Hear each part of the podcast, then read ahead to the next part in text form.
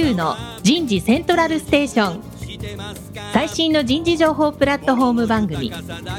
日本最大級の人事エグゼクティブクラスのコンソーシアムの代表を務めシンガーソングライターとしても活躍する楠田優が有名企業の人事や人事をサポートする企業の方をゲストに迎えて第4次産業革命時代に我が国の人事がなすべきことを模索しながら情報提供していきます。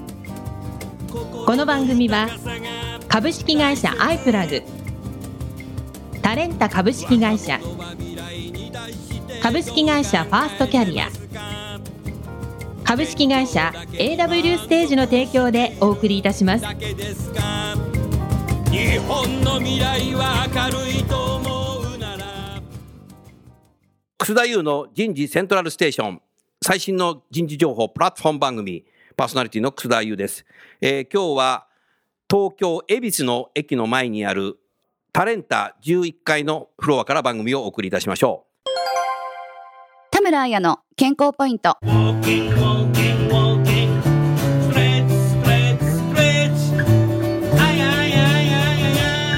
ロコモティブシンドローム予防。うん？なんだろう？全くわかんない。ロコモティブシンドロームは、骨や関節、筋肉などの運動器の障害により、立つ、歩くといった動きが困難になる状態のことで、要介護のリスクが高まります。ロコモの原因は、加齢による運動器の衰えに加えて、運動不足などによる筋力やバランス力の低下、肥満や痩せすぎなどの生活習慣も大きく関わってきます。ロコモ予防には筋力の維持が必要です。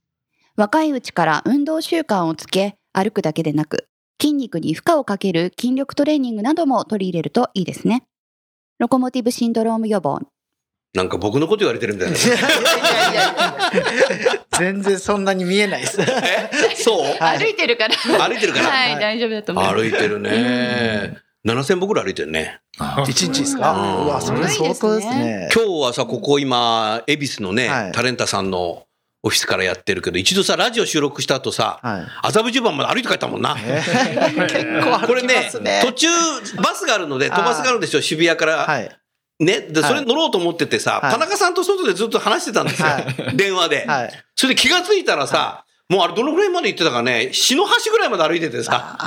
で、切った後さ、もう篠橋まで来たんなら、その後は三の橋、二の橋、一の橋、新一の橋がもう麻布十番なんで、はいもう歩いちゃいと。なるほど。結構あるよね、あれ結。構ありあます。りますね。歩いたら1時間ぐらいかかる。いや、かかると思って。はいえー、すごいですね。で、その間バスも来なかったから。バス停にしといたんだけど、来ないから、じゃあもう一個駅まで先に行っちゃおう行っちゃおうって言ったら、ついにね、バスの時間がうまくいかなかったんでね、結局歩いちゃったよ。結構歩くね。ね歩くのいいんだね、多分ね。草先生はロコも関係ないですよね。いや、わかんないね。そうかな。うん。ありがとうございました。今日のテーマは、自律的な成長とキャリア開発を促進するプラットフォームになります。早速ゲストの方をご紹介いたしましょう。タレンタ株式会社代表取締役社長兼 COO の田中義則さんです。田中さんどうぞよろしくお願いします。よろしくお願いします。続きまして、同じくタレンタ株式会社カスタマーサクセスマネージャーの亀山太一さんです。亀山さんどうぞよろしくお願いします。はい、よろしくお願いします。さあ、田中さん。はい。いいテーマだね、今日は。ああ、ありがとうございます。自律的な成長とキャリア開発を促進するプラットフォーム。はい。何かいよいよ日本に、はい。そういう HR テクノロジーが、、はいよいよいよいよ上陸する。はい。どんな仕組みですか？フエル50というソリューションを今年展開を始めました。えーこれは自律的な成長やキャリア開発の源泉となります自己認識っていうところをテクノロジーを使って支援していってで対話を促進していくとそしてキャリア開発の計画を立てて能力開発実行していくという一連のサイクルをカバーするプラットフォームになります。なるほど。いわゆるやっぱ自立っていう言葉がね、もう相当ある、律するの方だと思うんですけど、はい自己認識するっていうのは、確かにその通りですね。はい。具体的にどんな形で自己認識していくんですか？はい、えー自己認識というところは去年さまざまな書籍が日本でもインサイトであるとかハーバードビジネスレビューが特集したりだとか着目され始めてきたのかなっていうふうに思ってるんですけれども自分自身が思ってる、まあ、価値観であるとか仕事に対する動機づけとその満足度。あとあのキャリア志向、えー今自分自身がこのポジションでアクセルを踏みたい時期なのか？それともこのポジションはもう十分あのやった次のポジションに行きたいのか、えーもしくはライフイベントの兼ね合いでちょっとアクセルをまあ緩めたいのかうん。といったようなキャリア志向を可視化したりであるとかあとはご自身が持っているまあスキルであるとか経験といったようなものを可視化していってどういうことを学びたいのかといったようなものを、えーカードゲームみたいなあのゲームをやっているような形で社員さんがチェックしていってですねデータベースに蓄積していって、えーそれをこうやってるプロセスの中でまあ振り返りして対話を促進していくそういったような考え方になってますね。ありがとうございます。亀山さん、これはじゃあ具体的にパソコンだとか、はい。スマホはい。で使えてできるわけね。そうですね。で、やはりその、まあ、いわゆる今までのですね、あの人事系のシステムというと、なんかまたいろいろ来たから、なんか入力しなきゃいけないとかですね、ちょっとそういう、まあ、どちらかというと、管理ツール的なね、はい人事が欲しい情報、経営が欲しい情報で現場はやらされてる感っていうのは、はもう永遠に続いていたね。そうですよね。平成時代。はい。ので、うんすごくやっぱりそこの、どうしてもですね、そういったものに対してネガティブな、まあ、気持ちを、まあ、持ってしまうことも多いかと思うんですけども。今回は？まあ今回はですね、まあ、自分のですね、まあ、気持ちに沿って、まあ、自分にとってですね、あの、本当に得になるようなですね、形で、まあ、そのシステムが作られておりまして、まあ、本当にですね、自分の、まあ、自己理解というのは、まあ、仕事においてもですね、自分の、まあ、人生においてもですね、非常に大事なものかと思うんですけども、まあ、そういったものをですね、振り返る機会っていうのを提供させていただいて、まあ、かつそれがですね、あの、非常に、まあ、楽しいというかですね、あの、どんどんややりたいっていうようなですね、思えるような仕掛けになっているというのが特徴かなと思います。なるほどね。田中さんね、はい今お二人の話聞いていて、ちょうど20世紀の後半、はい21世紀に入る直前ぐらい、これからのキャリアは自分で作るんだと。はいもうキャリアにレールは引かれてない。うんまあ90年代最後ぐらいから言い出して、もっと早くから言ってるところもありましたけど、一般的にはね、2000年前後ぐらいからなんだよね。だから、一番インパクトあったのは、97年のやっぱり山一の、うん。まあ、倒産。はい。あれ以降、そういう主張が、論調がすごく出たんですけども、ちょうどね、あれから今年、まあ、20年ぐらい経って、はい。よく気がつくとね、昨年、ものすごくリストラしてんだよね。うん。45歳以上みんな。だからね、自立がね、僕が観察してる範囲だと、はい。結構野放し。うん。それで、ちょうどやっぱ20年間の間に、やっぱりコア人材だけサクセッションプランしながら、はい。キーポジションだけ作ってくっていう考え方と、はい。ネクストリーダーぐらいまでははい、選ばれた人っていうことで、262の2の人だけはね、ええ。何か時間とお金と、はい。ストレッチと、はい。いろんなことでね、やってきて、意外とそこはできてきたけど、え重要なのはやっぱ真ん中の6割とそこをどう自立させるかっていうことをね、よく考えるとね、あの、野放しでうん。いたかなっていうふうに思うね。はい。だからそういうものが、初めてこのスマホはい。で自己認識しながら、計画しながら、振り返りしながらいろいろできていくのかなというふうにそんなふうに思いますね。はい。もうちょっとその今回のこのツールのプロセス、はいどんな活用のシーン、活用していけばいいのかっていうのをリスナーの皆さんに何かお話しいただけますか？はい。先ほども少し申し上げましたがプロセスとしては4つありまして1つ目は振り返りリフレクション。振り返り。うん。はい、で2つ目は対話対話をどうやってやるんですか？対話はですね振り返りで可視化しましたうん。本人の価値観であるとか、まあ、キャリア志向スキルといったようなものをうん。本人がですね、うん。これどこまで誰に開示するのかっていうのをですね、ん。自分自身で決めることができるんですよね。本人が決めることができる。はいそうです、うん。えー例えばご本人が、まあ、直接の上長でももちろんいいですし、うん上位上司でもいいわけだね。上位上司でも構いませんし、あと信頼できる同僚とか。同僚でもいいですうし、ん。社内の人であれば。はい誰でも。ね。いいですね、うん。はい。で公開された側はですねそれぞれこういう聞き方をすればうん。いいですよであるとかいわゆるメンタリングだとかコーチングで使うよううなん。その対話のこうテクニックうん。こういう聞き方をしましょうだとかうん。っていうようなうん。あの聞き方 tips がうんシステムの中に入っていましてですおおねそうなんだはい。それに基づいて、その本人の理解をより深めてまあいくとうんいうところが、あの対話の仕掛けになります。それとこのツールを使いながら、はい。ワンオワンのはい。頻度もはい。質も上がるね。そうですね。ええなかなかそのワンオワンでよくお伺いするのが、どうしても日々の仕事の進捗の話だけになってし重まう。箱の隅をつつくようにね。はい。あの、それよく聞きます。ええあの、やればやるほど、そうなってくって、でも分かる気がするね。まあ、やっぱり、まあ、当社でもワンワン、わ私も田中に ワンワンされてますが、重箱の隅？あ、いや、大丈夫。あの、もうちょっと未来志向上司の前では言えないね、君もみたいな。はいまあいいけど。で、やっぱりその、ワンオンワンやりましょうって言った時に、うんじゃあ、でも何の話すればいいのかみたいなのも、マネージャーさんも多分困っちゃうと思うんだからね、ワンワンのためのワンオンワン。うん、やるためのっていう感じで、で、話すことないからなんとなく、まあ仕方なく、まあその業務進捗の話になってきたりだとかう、ん。いう機会になってしまいがちっていうところは一つあると思うんです。しかもだんだん one way になってきてる。そうですね。なんか対対話じゃない記憶のように戻っちゃったね。最初にみたいな。というところが、まあ、やはり、ワンワン推し進める上で非常に、まあ、よく聞く課題というのは、あの、ございますので、まあ、そういったところで、本人のキャリア志向も、まあ、加味した、その、アドバイスみたいなのが、まあ、マネージャーさんの方にも提示されるっていうのは非常に、まあ、その対話を促進するという意味では、非常に重要な機能なのかなというふうに思いますね。うん。なんかいい感じですね、それは。そうですね自己認識に関して、まあ、友人のそのキャリアカウンセラーの方々と会話をしていますと、まあ、これ今に始まったことじゃ全然ない話のようで、うん。ええキャリアカウンセリングの世界ではその上等、まあ、手段として、まあ、使われて、まあ、いたのかなっていうふうに私は勉強させてもらったんですが、うんまあ、そういうようなことがよりこう重要視されてくるこの変化が激しくて不透明な状況下、まあ、注目をこう浴びてきてるのかなっていうところでちょっと満を持してこういうようなソリューションを今年からまあ提供し始めたっていうところですね。うん。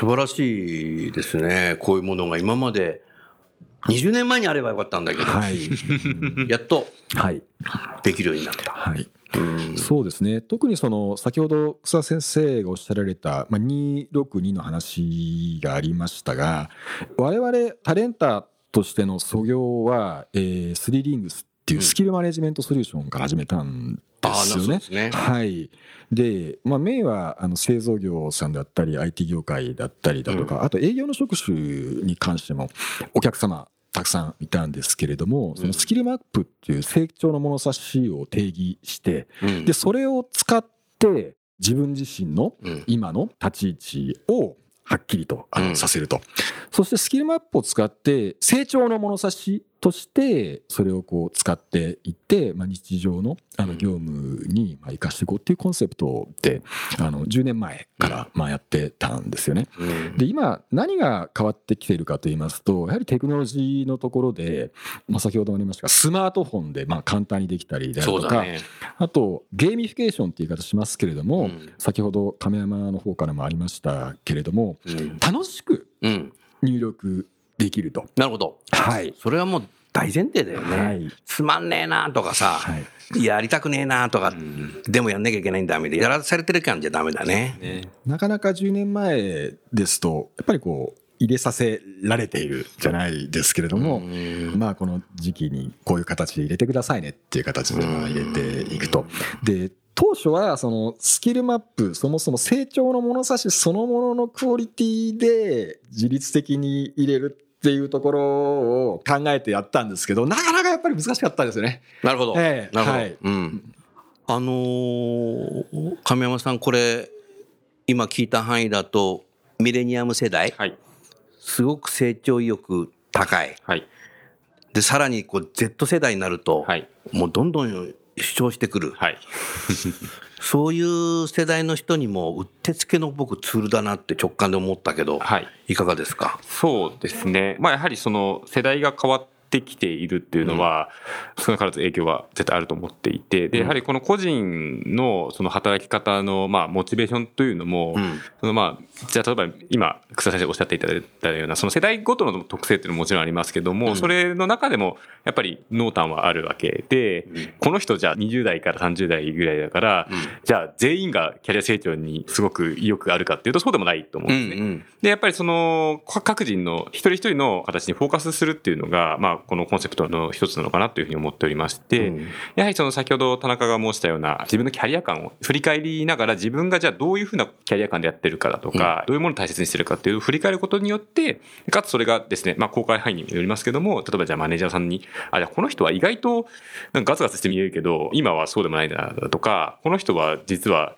普段物静かだけど、すごい勉強熱心で、次を見据えてるんだなってことが、まあ、わかることによって、で、そうすると、やっぱりその一人一人に合ったコミュニケーションの仕方っていうのはあると思うんですね。おっしゃる通りだね。で、なのでその世代もそうですし、えーその一人一人のことっていうのも、個別対応できるね。そうですね。なので世代だからって言って全員に同じことをやるっていうのは、うん。やっぱりちょっとナンセンスだと思っておりまして、うん。で、もちろんその40代でも50代でも気持ちものすごい若くて新しいもの取り組むっていう人、まあ、草先生もものすごい新しいこと取り組まれてます。66歳です。あの、やっぱりものすごい、この新しいものへの取り組みの姿勢っていうのは、私もすごい尊敬するところでもありますし、やっぱりそこは、一律っていうのはもう、時代遅れなのかなと思ってまして、ねはい。で、そこの、まあ、まずはこの色付けをして、その上で、こう、適切なコミュニケーションを図っていくっていうのが、まあ、製品コンセプトにもなるのかなとは思いますね。昨年、新しい天皇陛下の言葉を拝聴したときに、国民に寄り添うという言葉を使われた。で、私は長年人事のこういう仕事をしているので、ふって気がついたんですけど、私たち人事も社員一人一人にやっぱり寄り添っていく時代っていうのが、こういう第四次産業革命だからこそ、はい。生身の人間に寄り添うっていうことを気づかされたなっていうふうにそんなふうに思うんですね。はい。でも一言で言ってもそれどうやんのっていう感じになっちゃうんだけど、テクノロジーがうまく。サポートしてくれて、あのーその上司だとか先輩だとかの対話をするきっかけはいを作るってこと、作ってくれるってこともできるね。はい。そうするとさ、こういう英語圏から上陸したものって、はい。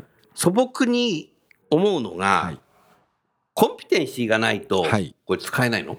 いえ、なくても大丈夫です。大丈夫なの？はい。わあもうリスナーの皆さん8割ぐらいが耳を傾けたね。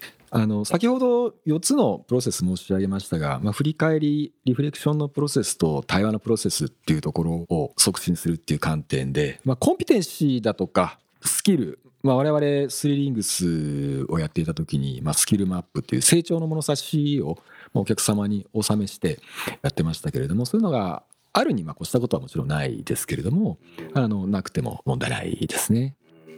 これ英語圏って言いましたけど、はい。実際国はどこの国？国はですねニュージーランドが、えーニュージーランドっていうとはい。ラグビーを思い出しちゃうんですけ そうですね。えー、盛り上がりましたね。はど、なんでニュージーランドなんですか？っていうのをなんかリスナーから今声が聞こえたんですけど、はい。い、や聞こえないんだけど聞こえると思うんだけどそこは何かありますか？ニュージーランドって進んでるのこういう HR テクノロジい。ー。まあなんでニュージーランドかまではわからないのですが、たまたまニュージーランド？はい、これ創業者がですね、あの女性二人の、うん。いわゆる組織心理学者お！の女性二人が、うん。えー立ち上げた会社なんですよ、素晴らしいですね。うん。で、もでもこういう HR の世界長い方だよね。あその通りですね、うん。まさにあのキャリア見ると。お。そあおっしゃるとりですね。あのキャリアカウンセリングであるとかをずっと、あのー社会人に出てからやられてきたあの方がまあ起こした会社なんですね。この会社のホームページであのボードメンバー見たんだけど、はい。結構さ、はい。英国はい。だったりはい。するじゃないですか。はい。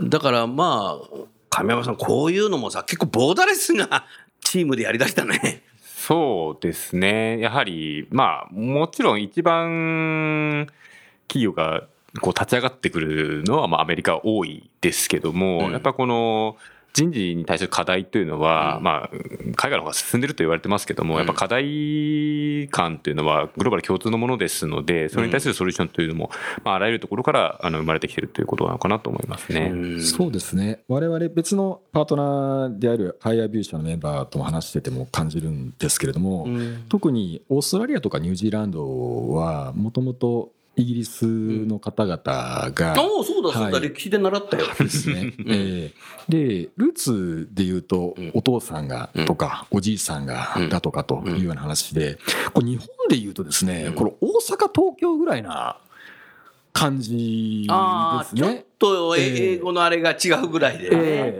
なんでやねんみたいな。そうなんですよ。おじい様がね、大阪だったとか、急に大阪。九州だとかってあるじゃないですか。あるね。はよせんねみたいな。そういう感じ受けますあ、それよね。北九州か。まあいはい。う。うんなるほどね。はいうん。あまあ、そういう感覚なんですよね。はいうん。それを今回日本語化して。そうですね。は日本にい。ええああ亀山さんさ、昨年も、一昨年も、二人ではい。ラスベガスで、行ってまいりましたねテクノロジーカンファレンス行って、はい。一日なんか2、3万歩歩いたから、すごい歩いたね、もう。歩きましたね砂漠の中をさ、あ、砂漠だもんね、あそこね、考。えたら。ホテルの中を書いですけど。なんかもう蜃気楼が見え見えそうな感じ。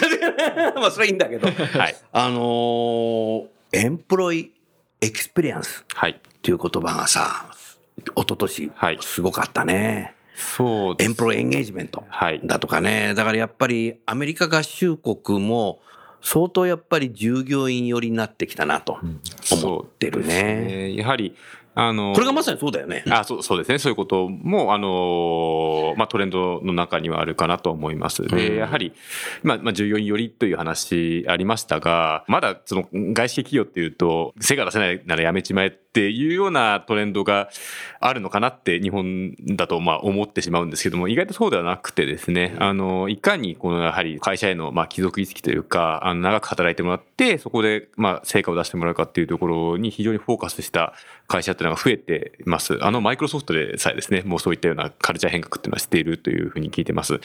で、やはりですね、やっぱこの潮目変わってきたっていうところで、やっぱその、じゃあ新しい人材獲得してくればいいじゃないかっていうよりも、やっぱりその、今、もう市場がどんどん変わっていく中で、そのいるメンバーがこう自発的にこう成長して、最大限の結果を出してくれるっていう方が、まあ、ドライな考え方だと、まあ、企業にとってもメリットがあるっていうようなこともあるのかなとは思いますね。なので、まあ、こういった、その従業員寄りの施策、製品っていうのは非常に増えているっていう、まあ、楠田先生と私で、まあ、あの、昨年も見てまいりましたが、まあ、本当にそれは、あの、肌で感じてまして、で、まあ、エンゲージメントだとかっていう話は、まあ、ずっと言われ続けている話で、た、例えば2016年ぐらいからですね、欧米では盛んに叫ばれていますが、まあ、真の意味で従業員寄りになってきたなっていうふうな形のあのトレンドを感じております。うん田中さん、はい。私は去年も一昨年もはい。プライベートでサンフランシスコベイエリアに行ったんですけど、サンフランシスコがね、ホームレスがすごい多い。それでね、日本からアメリカのホームレスっていうと、南米の方なのかなとかね、そうですね。思うじゃないですか。はい。でね、サンフランシスコの友人にね、調べてもらったんですよ。はいそしたらね、データが出てきたんですよ。ただ、インフォーマルな組織での調査だから、正確かじゃないのかもしれないけど、圧倒的に一番多いのがね、白人なの。いやーショッキングですね。それでね、あそこは行っちゃダメって言われたんだけど、もうダメって言われるとね、行っちゃうんですよね、僕はね。行ったらさ、おほんと白人だ。うん、だからね、僕はね、あれを見た瞬間ね、アメリカはこの10年、20年、やっぱりアメリカ的な資本主義うん。で世界を制覇するんだっていう形でさ、はい。特にベイエリア、うんシリコンバレー。うん最近ね、シリコンバレーって言わないで、もうベイエリアって言ってるよね。だってもうなんかもう、サンフランシスコの街の中にウーバーとかあるしさ、うんセールスフォースとかさ、一番でっかいビルなんかさ、さもう、シリコンバレーじゃないよ、ここ。もう ここはベイエリアだよ、みたいな。だから広義な意味でベイエリアになっちゃう。それでね、結構ホームレスが多いのと、やっぱり本当の金持ちはい。1億円以上ないと一軒家買えないぐらいの世界にこう入っちゃっていて、なんかもう、勝ち組みたいな。だからやっぱりね、あれダメなんだと思ったね。それであの、ラスベガスからロサンゼルスに去年は亀山さんとも入りましたけど、僕がそこで渋沢栄一の話をしたじゃない。はいラジオでも少し話したよね。そうですね。それでね、亀山さん実はね、僕ね、ラックスの空港で結構時間あったじゃない。はい。うん。お土産買ったりさ。はい。そうですね。飛行機待つのに、もうね、アマゾンでね、渋沢栄一のね、論語とね、そろばんをね、本をね、ちょっと久しぶりにね、タップして買っといたの。うんうん。で、家日本帰ったらついてたんだけど、それでそれ本を見たらさ、はい帯にさ、はい3人の方がね、コメント書いてるんですよ。はいそのうち2人紹介するんで、1人がね、サントリーホールディングスのうん新浪社長なんだよ。うん。でも考えたら彼はもともと三菱商事、はい。ローソン、はい。サントリーなんだよね。三菱商事は岩崎弥太郎なんですよ。ねで、岩崎弥太郎さんと渋沢栄一が食事してるシーンも書いてあるんですよね。それで、岩崎弥太郎さんが渋沢栄一さんに一緒に組んで財閥を作ろうとした時に、渋沢栄一は離席して帰っちゃったんです。うん全く道徳感がない。うなるほどん。ね。そのさ、三菱系の社長が、あの方はいい。うん。面白いですねで、もう一人が、はい東レの佐々木恒夫さんですよ。あの方、三井系ですよ、東レって。うん。だから三井、三菱財閥系の方が、えやっぱ渋沢栄一だ。今、ここで初めて言うわけですよ。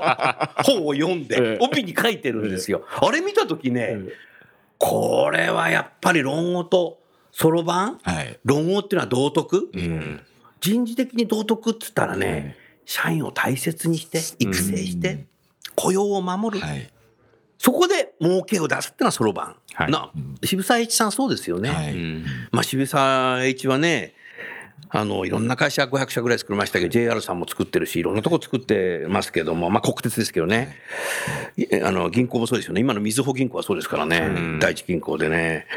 だから今まさにね、この日本の道徳と、いわゆる論語とそろばはいん、ものすごくね、これから私たち日本にある会社はすべてね、やっていくべきだなと思ったのね。はいで、偶然にもさ、来年、はい2021年、大河ドラマは、はい。渋沢栄一さんだって NHK さんが言うんだよね。あとお札もお札だよはいに !2024 年、新札1万円札がさ、渋沢栄一。渋沢栄一なのだよな。これ毎日それ見ててさ、やっぱりね、論語とそろばんなんだよ。だからね、やっぱり人事はね、はい社員に寄り添う。う。うんん天皇陛下は国民に寄り添う。はい。これのね、日本式なやつをね、アメリカにね、輸出しなきゃダメだよ。うん。うん。だからこれがね、もうね、ニュージーランドで作ってるってことは、えやっぱアメリカもニュージーランドも同じになってきてんだよ。そうですね。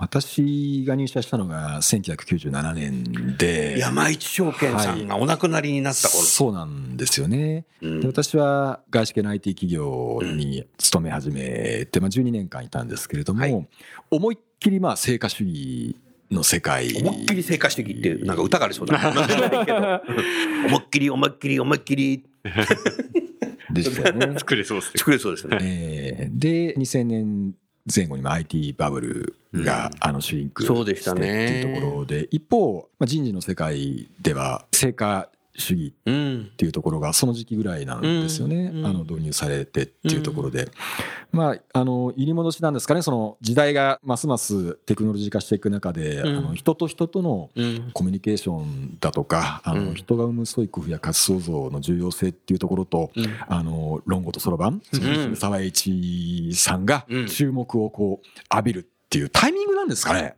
うん。タイム、うん、そうなんだよね。結局だ、そういう時代になったね。だからね、これはね、日本だけじゃなくてえ、アメリカも、はいニュージーランドも、え他の国も多分そうなんだろうえね。多分先進国って言われてるところははい共通してるような気がする。なるほど。地政学的に。うん 確かうに。ん。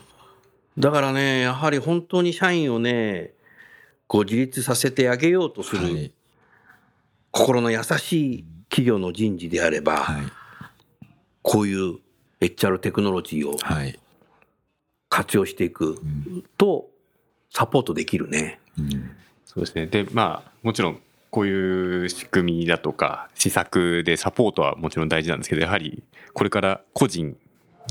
従業員一人一人が、やうん。っぱりその、まあ、与えられるものではなくて、自分でこう切り開いていくっていうようなうん。ですね、まあ、一人一人もですね、その、まあ、寄り添ってくれるから甘えるのではなくて、うん。えーまあ、ず自分もその分、こう貢献するっていうようなメンタリティに、まあ、変わっていく必要があるのかなというのもうん。同時に思いますね。いや、今のね、亀山さんのこのお話すごい重要で、日本はかなり前から、いつ頃からかな、昭和の後半ぐらいからかな、まあ、とにかく平成入ってずっとですよ。自己啓発っていう言葉があるんですけど、人事がそこに何をやったかっていうと、人参ぶら下げちゃったんだよね。うん自己啓発すると半額支援とか。まるでさ、公的なさ、助成金みたいだよね。だからなんかね、勉強したら金くれるんだみたいな。ああ、なるほど。そこにさ、今残業もできない時代だからさ、はい余計さ、人参ぶら下げちゃうからさ、それは全くダメだよね。うんだから僕なりのね、ジョークで言うとね、人参ぶら下げてなんかね、みんな馬みたいなのにね、馬車馬のように働いちゃったんだよ。でこれじゃダメだよ。だからみんなバーンアウトしちゃうんだよ。うんだからそうじゃなくて、真のね、自己啓発、その、やっぱり自立っていうものをしていくためには、やっぱり他人と対話をしたり、自分自身を知ったり、振り返りしたり、やっぱりそういうのは重要だね。能力開発のところって、最近やっぱり e ラーニングがたくさん出てきてると思うんですよね。はいマイクロラーニングだとか。はい。それで今年はついに 5G になるので、はい。5G の端末が必要かもしれないけど、多分そういう映像が綺麗に見れてくるので、はい。e ラーニングがもっと普及するんじゃないかなというふうに思っているんですけども、、はいろんな e ラーニングをもうすでに導入している企業さんがこれを買うときに、大前提としてはどういうテクノロジー仕組みになっていればいいですか？まあやはりですね、この昨年、あの、ラスベガスでも見てきたところで実感したことでもあるんですけれども、やはり、いわゆる IT システム、まあ、HR テックの、まあ、えーうん。製品というのは、やっぱつながることが前提になってきているというふうに思っております。うん。で、やはりですね、一つの製品だけで価値を出すっていうのはすごく難しくなってきておりますので、はい。えー例えばこの、まあ、キャリア支援のサービスは、当然、そのキャリアを開発するために、そのラーニングのシステムと API っていう、まあ、共通のこの枠組みを使って情報をやり取りして、うん。えーより価値をですね、深くしていくっていうのが必要ですね。うん。なので、やはりその開発、うん。キャリア開発と、そのラーニング研修っていうのは、あの、切っても切り離せないものですので、まあ自分がこういうふうになりたい。うん。じゃあ、今、これが足りない。うん。まあ、それを対話に通して気づいて、じゃあ、これを、まあ、もちろん、業務の中で学んでいくこともあるかもしれませんけども、うんじゃあまた新しいキャリアに挑戦するというのであれば何が足りなくて、どういう枠組みでまあ学んでいかなきゃいけないかっていうところはセットでもちろん考えなくてはいけないかなと思います。そうすると、タレンタ社としては、企業様がこの Well50 を導入したいとき、すでに導入されている e ラーニングの仕組みと連携するっていうところのなんかサポート。そうですね、そこも、申していただけるの？はい、予定はしています。なるほどえーですね。えーこれこそだからあなたのタイトル見てすげえなと思ったのが、カスタマーサクセスって書いたんだよね。そうですね。うん結局、使ってもらって、成果というか名実ともに サクセスしてもらえないとカ意味スタマーサがないので。クセスですね、これは。そうですね、うんまあ、その能力開発のところはその e ラーニングのその仕組みとネイティブにまあつながるっていうところもそうなんですけれども、うん。さらにその内部投与ですね。その内部のあそのインターナルモビリティの FA 制度とか。あそうですね。はい。できんの？自分自身でそうですね。社内のポジあ、ションそういうのも組みを込めるのね。はい。もうできますしあとはそのまあ、日本でも去年ぐらいから、まあ、副業社内副業の話。要はこうプロジェクトみたいなものをですね、うん。あの社内プロジェクトをこう登録しておいて、うん。でそのプロジェクトに例えば業務の 10%20% 使って、まあ、参加するとうん。いうようなあの仕組みだとか e ラーニング以外のその能力開発活躍の機会をまあ促進するようなあの仕掛けも入ってますね。なるほどね。素晴らしいね、これ。夢のような。いや、夢じゃないんだね、これ。はい。はい、うーん。やはりね、すごく思うのが、ブーカの時代、はい。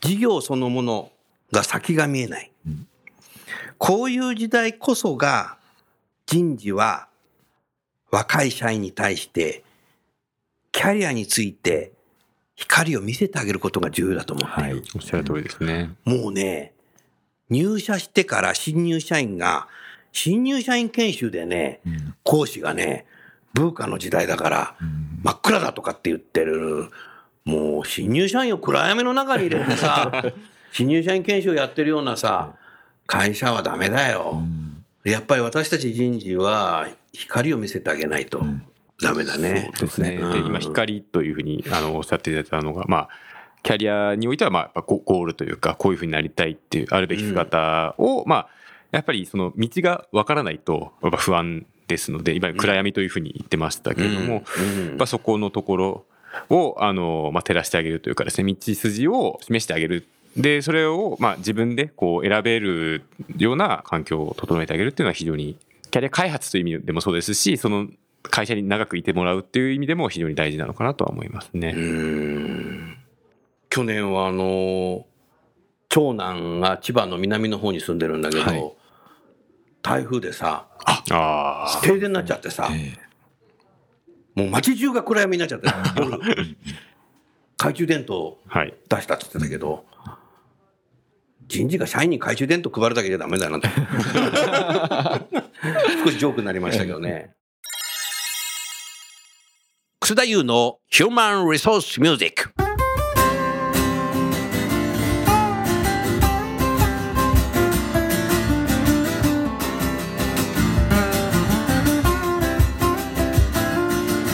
今日の曲は今まで誰も聞いたことないと思いますが、ぐっと押し上げスカイツリー。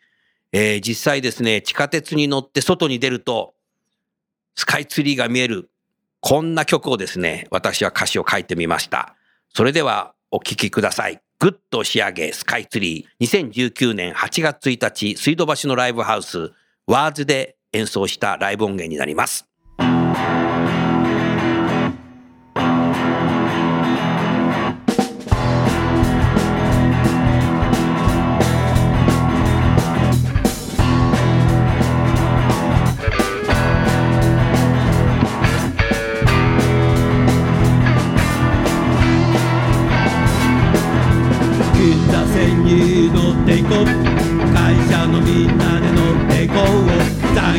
しないで出発だ。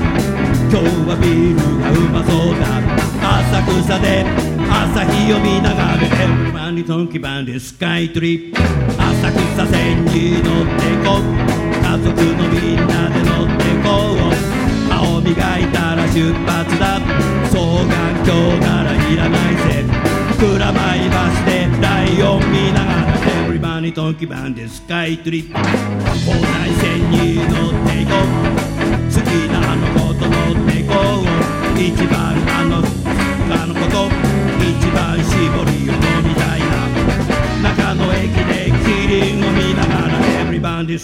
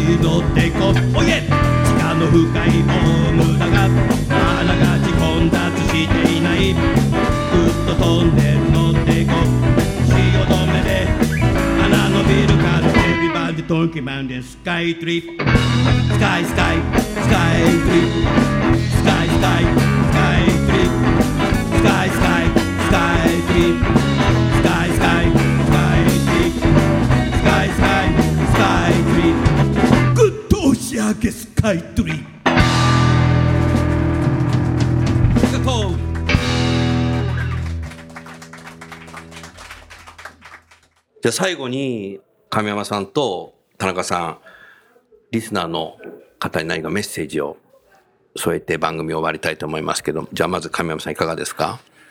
はい。まあ我々もですね、まあこういった製品、サービスを通じて、社員の方のキャリア開発支援というところですね、あの携われればなと思うんですが、これはですね、あの、まあこの話の中でも出てきたように、やっぱりこのツールを入れてはい終わりっていう話は絶対なくてですねあ、おっしゃる通りだ。はい。で、結局、その、まあ、人間を開発、育ててくれるのは必ず人間だと思っています。で、言葉だ。えーなので、この対話を促進することはできるんですけど、最後の最後はやっぱりその、まあ、対社員同士なり、まあ、まあ、人事と、まあ、その社員の方の、まあ、対話と思っていて、うんまあ、そういった施策の、まあ、支援をするためのものです。で、なので、やっぱそういったですね、まあ、人事的な取り組みと一緒にセットでですね、あの、夢の魔法のツールではないので、うんかなり泥臭い取り組みも必要になってくると思うんですけども、うんまあ、そういったところを含めてですね、私のタイトル、まあ、カスタマーサクセスマネージャーという形で、あの、伴走してですね、うん実際にその、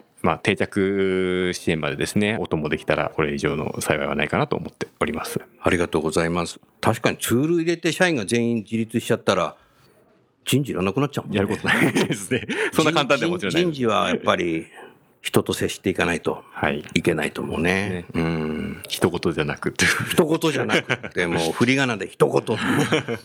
もう昭和50年代からそれ言ってるよ。まあいいや。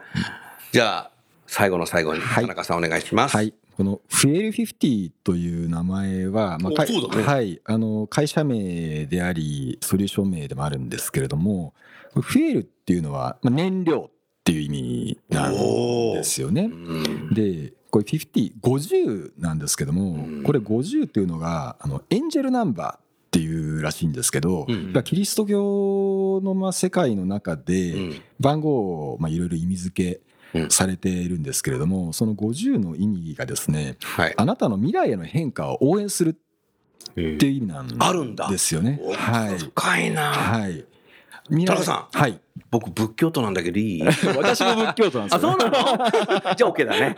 リスナーの方もさ、はい仏教徒の方多いし、もうキリスト教の方も多いと思いますそうで。すよね。変化を応援するっていうところと、その燃料をこう投下するっていうような意味合いがこもっていて、で、そういうまあ意味合いも踏まえて、我々自身も活動、まあ、プロモーションしていきたいなというふうに思っています。なるほど。はいはい。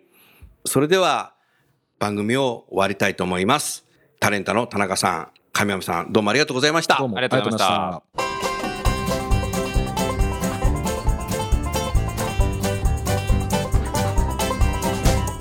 た。今日の番組はいかがでしたか？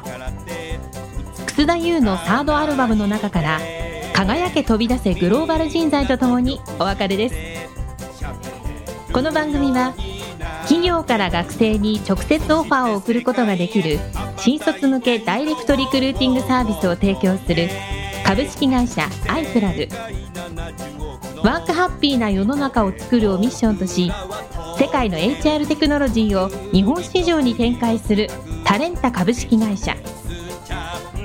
若きリーダーたちの可能性を引き出し企業と社会の成長に還元する株式会社ファーストキャリア。職場でできるストレッチと質の高いウォーキングを提供する健康経営サポート企業の株式会社 AW ステージの提供でお送りいたしました。それでは次回もお楽しみに。届けてゆこう